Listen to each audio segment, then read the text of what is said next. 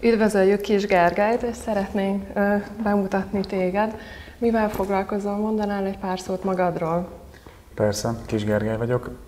Én 25 éven keresztül versenyszerűen sportoltam, olimpikon birkózó voltam, aztán vállalkozó lettem, most jelenleg egy, egy kereskedelmi vállalkozást vezetek. Emellett pedig van egy, egy férfi közösségem, aminek az a, az a küldetése, hogy válj vezetővé az élet minden négy területén. Tehát testben, karrierben, családban és lélekben is.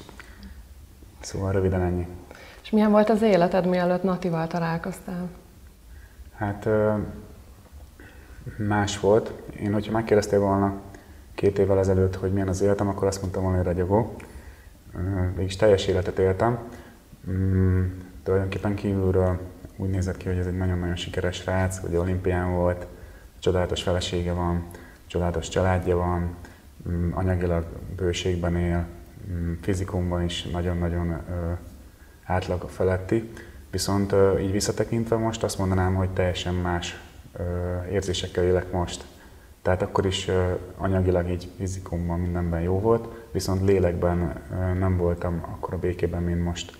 Tehát állandóan kergettem valamit, állandóan valamilyen célt akartam elérni, és ez nagyon nagy feszültséget okozott bennem. Akkor folyamatos megfelelésben voltam családom felé, kollégáim felé, feleségem felé, mindenkinek be akartam bizonyítani, hogy én, én elég jó vagyok, hogy én jó vagyok, és ez, ez egy hatalmas feszültséget okozott bennem.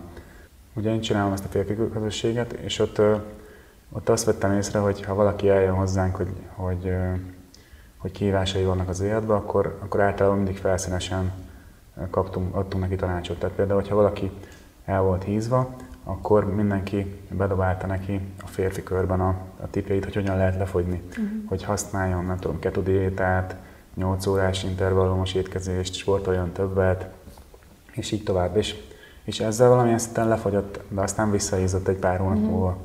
És úgy éreztem, hogy, hogy ez, ez nagyon felszínes, tehát nem tudunk tartós változást létrehozni, és uh, ugye nekem ez ment mindig, tehát hogy én nem értettem ezeket a dolgokat, hogy, hogy hol fogyni kell, akkor én nem eszek, tehát hogy ez nekem megy, meg akkor elmegyek edzésre, de valahogy azt éreztem, hogy rengeteg férfi, meg amúgy én is más területen, így egy helybe topogok és nem találom meg a megoldást.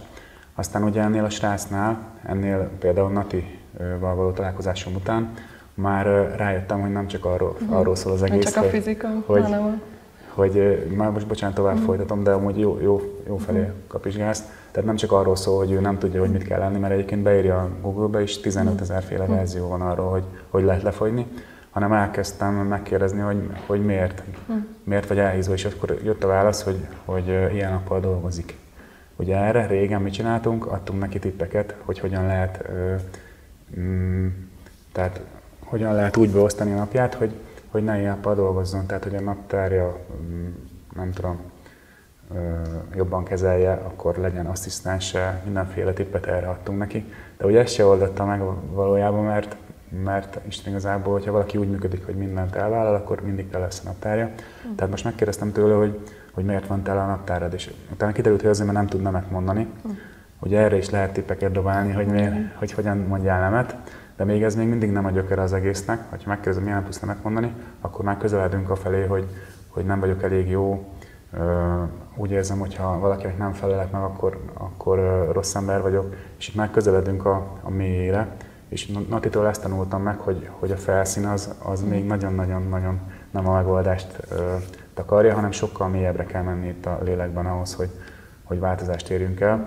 És az a legjobb az egészben, hogyha, hogyha valakinél megoldjuk ezt a dolgot, hogy például ennél a srácnál, hogy ő nem elég jó, és megfejtjük, hogy ez honnan jön, nyilván szülői mintából, vagy, vagy, vagy még mélyebbről, de hogyha ezt megfejtjük, akkor ez nem csak a fogyásra fog hatni, tehát nem csak a testében fog megjelenni, hanem a munkájában is, hiszen nem fogja állandóan szétégetni magát a munkájában, a párkapcsolatában is, hiszen hogyha ki tud állni maga mellett, meg a családja mellett, akkor teljesen más minőségű életet él, tehát, hogy ez, ez láncreakciószerűen mindenre hat, és ez, ez már nem felszínes, és ezt már bevittem a férfi közösségembe, uh-huh. és így, így úgy érzem, úgy látom, hogy tartós változást sikerül elérni mindenkinél.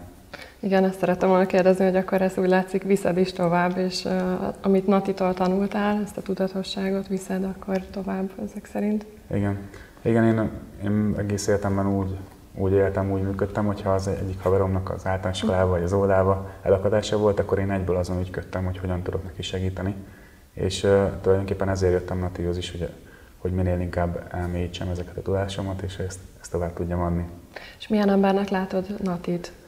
Natira talán azért nézek fel a legjobban, mert, mert mindent megtesz azért, hogy fejlődjünk, hogy fejlődjenek a, az emberek, tehát tényleg háttérbe dobja sokszor a félelmeit, vagy, vagy határait, és mindent megtesz azért, hogy fejlődjünk. Például tegnap is öt napos képzés után már látszott, hogy teljesen fáradt, hogy, hogy, hogy mindent megtett azért, hogy, hogy átlépjük a határainkat, és akkor se az volt 5 órakor, hogy, hogy oké, okay, megyek wellnessre, vagy megbeszéltük, hanem még 5-ig, 6-ig, 7-ig folytattuk a, a képzést, mindaddig, amíg mindenki el nem ért oda, ahova szeretett volna. Én azt mondják a mesternek az a feladata, hogy meglássa benned, amit mondjuk te nem látsz, és akár ki is várja a biztosítékot. Mi az, ami esetleg nálad így történt? Hát nálam az egyik legnagyobb biztosítékkiverés az az volt, amikor először eljöttem egy táborban Atihoz, és ő rámutatott arra, hogy mekkora elfolytott dű van bennem. Ugye beszéltem, vagy meséltem neked arról, hogy, hogy mekkora megfelelés volt bennem, hogy állandóan meg, akar, meg akartam felelni mindenkinek, akkor vagy az történt, hogy, hogy magamat nem tettem bele a képletbe, tehát állandóan utolsó helyre raktam magam, és emiatt volt bennem feszültség, vagy amiatt, hogy, hogy mindenkinek meg akartam felelni feleségemnek, édesanyámnak, ez egy tipikus nagy ö, ö, ellentét sokak életében, az enyémben is így volt, és, és nem tudtam mindenkinek jót tenni, valaki mindig ö, ellenkezett, úgymond. És szétforgácsolott. Igen, és ez egy nagyon nagy feszültséget okozott bennem, és ezt 10-ből 9-szer szépen elfolytottam, de 11-ére ez, ez, ez kicsapott, mint mondjuk egy, egy vulkán, és ilyenkor ugye nyilván ez egy dű volt, és ezt, erre rámutatott Nati, és először ezt nagyon-nagyon nem értettem, és, és ugye ilyenkor mi történt? Ki, ki, kijött belőlem egy dű, és akkor, akkor felismertem, hogy ez tényleg ott van. És mikor kezdtél el Natihoz járni, illetve mondtad, hogy akkor rendszeresen jársz ezek szerint? Igen. Hát az utóbbi egy évben nagyon intenzíven, tehát majdnem minden héten beszélek vele, vagy minden hónapban jövök hozzá valamilyen elvonulásra. És igazából szerintem két-három éve ismerkedtem meg vele, csak először még, még valahogy nem, nem hallottam meg azokat, amiket mondott. Beépítettem mindig valamit, de, de nem tudtam annyira mélyen mm, felfogni, hogy, hogy miről beszél. Uh-huh. Érdekes, hogy, hogy minél többet hallgatom ezt a témát, annál inkább más ragad rám, tehát hogy egyre mélyebben értem meg, hogy miről van szó. Akkor ezek szerint az egész életedet megváltoztatta, és akár mentálisan, lelkileg és fizikailag is? Így van, így van, ez mindenre hatással van. Tehát, hogy ez, ahogy meséltem is a srácnál, aki mondjuk a fogyás kihívásával jött, nála is mindenre hatott, nálam is mindenre hat. Hmm. Mi a témád és mi a küldetésed? Ugye az én témám az a, az a férfi példaképé válás, vagy férfi vezetővé válás. Hmm. Ugye nekem ez nagy kihívásom volt az egész életemben, tehát nekem nem volt is igazából olyan férfi példaképem, aki, az élet minden területén példakép volt, hanem csak külön-külön, vagy esetleg sehol. És emiatt nekem ez, ez így utólag visszanézve, ez mindig kihívás volt, hogy találjak olyan embert, aki, aki tudok követni, akire fel tudok nézni. Aztán rájöttem, hogy, hogy a legjobb az lenne, ha én ilyenné válnék. Aztán összekanalaztam valahogy ezt a tudást, és most azon dolgozok, hogy minél több férfi elinduljon ezen az úton. Én nem mondom, hogy, hogy én már célba értem, egyáltalán nem, viszont úton vagyok, és abban segítek a férfiaknak, hogy minél többen legyenek olyan példaképek, akikre a gyerekek, a jövő nemzedéke fel tud nézni, és jó irányba, tud, jó irányba tudja követni őket. Nati az, aki a színpadra áll, és a férje is mindig itt van mellette. Őt hogy látod, mi az ő feladata? Hát Nati ő az, ő az, ő az aki, aki kalapál minket, ahogy ő mondja. Tehát ő az, aki, aki kimozdít minket a komfortzónánkból és Misi meg, meg ő az, aki támogatja őt a háttérben, másrészt pedig, aki talán egy kicsit más szemszögből meglát minket, és jobban elfogad minket, és türelmesebb hozzánk, és talán ő a szeretet. Persze Nati is az, de, de mondjuk a tűz és a víz hasonlatát tudnám mondani erre. Tehát Misi inkább a víz. És hogyan fogalmaznám meg, mi a tudatos élet, a tudatosság? Ez egy nagyon jó kérdés. Tehát a tudatos élet az az, az amikor amikor mi irányítjuk a, nem csak a naptárunkat, nem csak a, a testünket, hanem a, az érzelmeinket is, amikor nem, nem ragadnak el azok a negatív érzelmek, amik engem régen elragadtak, tehát akár az aggódás, akár a félelem, akár a dű, nem veszik át mm, tudattalanul a mindennapunkat és a minden cselekedetünket, hanem, hanem ezeket mi irányítjuk, objektíven tudunk meglátni olyan eseményeket, amik korábban elborították a, a gyógyszereinket, mondjuk így. Tehát, hogyha, hogyha nem tudom, például rám dudálnak az utcán egy autóban, akkor régen azért, vagy azért, mert hogy úristen nem vezettem jól, vagy azért, hogy, hogy nem értettem egyet vele, szépen ez a láncreakció rá tudta tenni a, a bélyegét az egész napon, most ez egy miniatűr dolog, de nyilván nagyobb eseményeknél szintén ugyanez volt. Tehát a tudatos, tudatos élet, még egyszer, tehát a tudatos élet az az, amikor, amikor az érzelmeidet, érzelmeimet én irányítom. Észrevette a környezeted is a változást?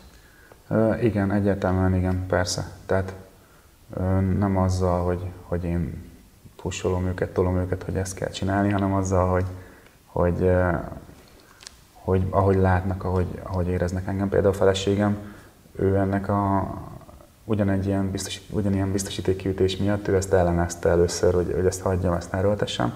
De aztán az első tábor után hazamentem hozzá, Natitól, és, és akkor nézett, hogy mintha egy másik ö, ö, embert ért volna haza. Tehát, tehát ami korábban olyan témákban összevesztünk, abban csak mosolyogtam, meg, meg, megöleltem, meg, meg szerettem, és, és akkor mondta, hogy, hogy szeretnék kipróbálni ő is, hogy mi ez. Aztán most már ő pedig a női vonalat viszi, tehát ő meg a nőknek segít abban, hogy, hogy, hogy fejlődjenek. Ez milyen érdekes, akkor egy családként segítetek a nőknek és férfiak. Igen, igen, és nagyon-nagyon hasznos, és mindenkinek javaslom, hogyha ő elindul valamilyen fejlődési irányba, akkor, akkor nagyon-nagyon jó, hogyha a párja is ugyanazt csinálja, hiszen mm.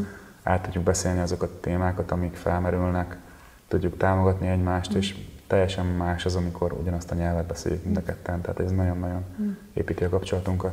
Mit üzennél annak, aki még gondolkodik, hogy elinduljon a tudatosság útján? Hát, hogyha gondolkozik, akkor ez már jó dolog, hiszen, hiszen felmerült benne ez a, ez a téma. Valószínűleg van valamilyen olyan terület, ami, amiben nem érzi magát komfortosan, úgyhogy veszíteni nem tud semmit, és igazából nem kell egyből életre szóló szerződést aláírni, hanem csak kóstolja. Uh-huh kóstoljon bele, és nézze meg, hogy ez, ez hová vezet, tehát hogy, hogy mit veszíthetünk. Hát köszönjük szépen az interjút. Én is köszönöm.